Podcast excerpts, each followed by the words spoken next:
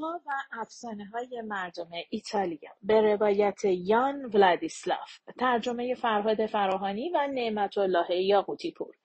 نشر کیمیا گوینده دینا کاویانی. توتی شاهزاده قسمت اول. روزی روزگاری بازرگانی زندگی می‌کرد که دختر بسیار زیبایی داشت. این دختر اونقدر زیبا بود که پسر پادشاه و حتی عموی پیر اون که ولیعهد بود و کشور رو اداره می‌کرد عاشق اون بودن. شاهزاده مردی متین و دوست داشتنی بود. برعکس اموش آدمی حق باز و پلید بود که در عالم خیال اون دختر رو همسر خودش می‌دونست و برای رسیدن به این هدف به هر کار ناشایستی دست می‌زد. شاهزاده شب و روز دنبال فرصتی بود تا دختر رو از نیت شوم اموش باخبر کنه. برای همین در انتظار نشست تا بازرگان خانه و کاشانه خودش رو ترک کنه. بعد از مدتی یکی از ندیمه های پیر قصر سلطنتی به آشفته حالی شاهزاده پی برد و آستیناشو بالا زد تا به شاهزاده کمک کنه. شاهزاده تمام داستان رو تعریف کرد. ندیمه گفت این که مسئله مهمی نیست. تو نباید انقدر ناراحت باشی. فردا بیا پیش من تا چاره کارت رو پیدا کنم. می‌بینی که همه چیز به خوبی و خوشی پیش میره. روز بعد شاهزاده رفت پیش ندیمه پیر. اون با یه دسته پر در انتظار شاهزاده نشسته بود. پرا رو داد به شاهزاده و از اون خواست که اونا رو به دستش بماله. مالیدن پرها همون و بیرون پریدن یک توتی از داخل اونا همون. ندیمه پیر توتی رو گذاشت رو شونش و به در خونه بازرگان رفت. بازرگان در حال خداحافظی با دخترش بود و به اون سفارش می‌کرد که از خونه بیرون نره و در رو به روی هیچ کسی باز نکنه. حتی ولیعهد. دختر قول داد که حرف پدر رو آویزه گوشش کنه. ولی از اینکه با رفتن پدرش تنها میموند خیلی ناراحت بود. از خدا می‌خواست که کسی رو با اون هم کلام کنه. حتی اگر اون یک نفر یه توتی باشه که روی شونه پیرزن نشسته. بازرگان پنجره رو باز کرد و از پیرزن پرسید که آیا توتیشو میفروشه یا نه. پیرزنم گفت چرا که نه میفروشمش. کمی بعد توتی روی یک میله تو اتاق دختر بازرگان نشسته بود.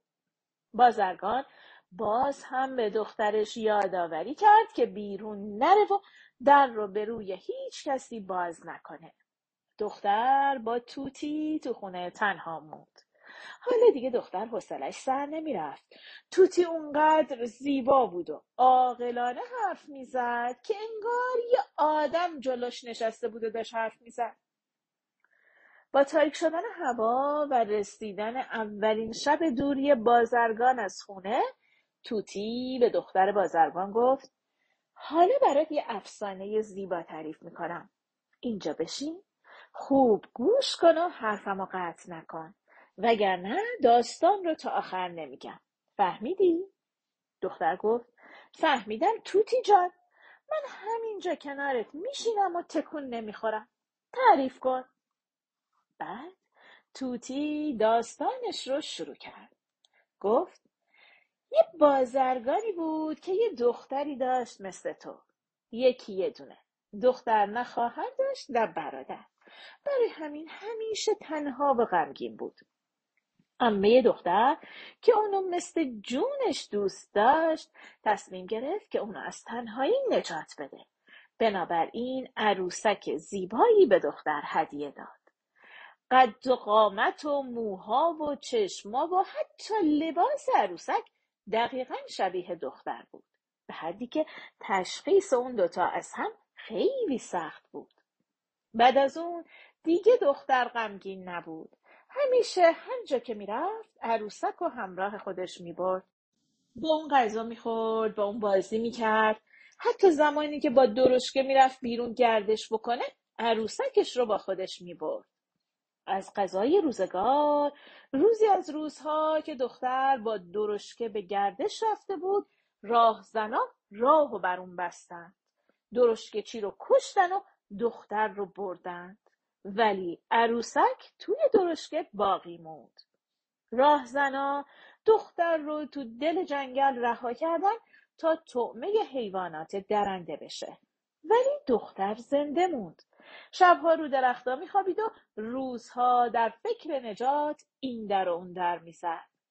آخر سر دختر بازرگان از جنگل بیرون اومد و به شهر کوچیکی که همون دور و بود رسید و در دربار حاکم اون شهر مشغول کار شد.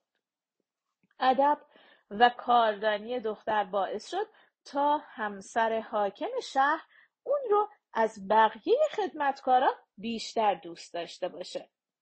این به بقیه خدمتکارا برخورد و آتش حسدشون رو شعله بر کرد. خدمتکاران نشستن و نقشه قتل دختر رو ریختند یکی از اونا در وقت مناسب رفت پیش دختر و گفت می‌بینم که زن حاکم تو رو خیلی دوست داره. حالا برای اینکه علاقش به تو بیشتر بشه برو از حال و احوال پسرش بپرس. یک ساله که اونها از پسرشون خبر ندارن. زن حاکم خیلی خوشحال میشه که یکی پیدا بشه درباره پسرش با اون حرف بزنه. ولی خب این یه توطعه بود.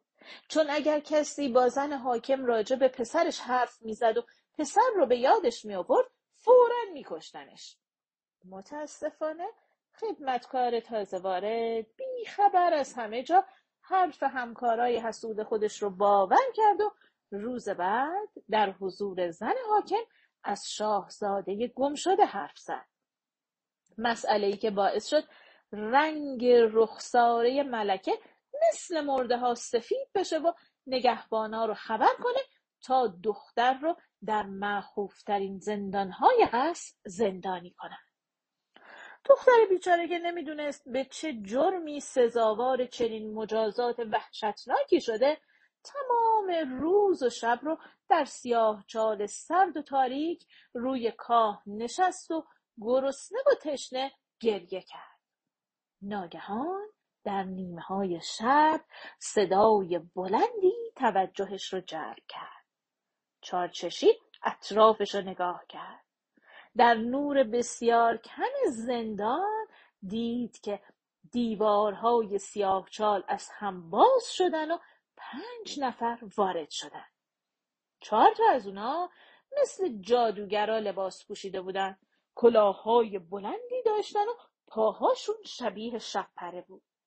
پنجمین نفر در قل و زنجیر بود. جوانی خوشخیافه و برومند که عین ملکه بود. در همون لحظه کسی در زد. توتی داستان رو قطع کرد. دختر بازرگان گفت کی اونجاست؟ صدایی به گوش اومد که می‌گفت پیکی اومده و برای شما نامه داره. لطفا در رو باز کنید. دختر گفت من نمی‌تونم در رو باز کنم. برید وقتی پدرم برگشت بیاید. دختر که کنجکاو شده بود دنباله داستان رو بشنوه از توتی خواست که به داستانش ادامه بده. توتی هم گفت روز بعد ملکه بر کرسی قضاوت نشست. وقتی دختر در برابرش ایستاد باز هم از شاهزاده حرف زد. گفت ملکه محترم پسر گم شده شما زنده است و در همین قصر در اسارت چهار جادوگر پلید زندگی می‌کنه. اگر دوازده سرباز شجاع در اختیارم بذاری اونو نجات میدم.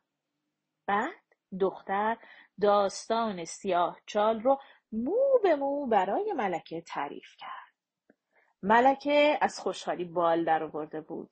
به دختر قول پاداش فراوون داد و بلافاصله دوازده نفر از شجاعترین سربازانش رو همراه دختر روانه سیاهچال کرد نیمه های شب دیواره سنگی زندان دوباره از هم باز شد و چهار جادوگر و شاهزاده وارد شدند. به محض ورود اونها به سیاهچال با اشاره دختر سربازا به سر جادوگرا ریختن و توی چشم به هم زدن اونا رو کشتن و شاهزاده رو آزاد کردن.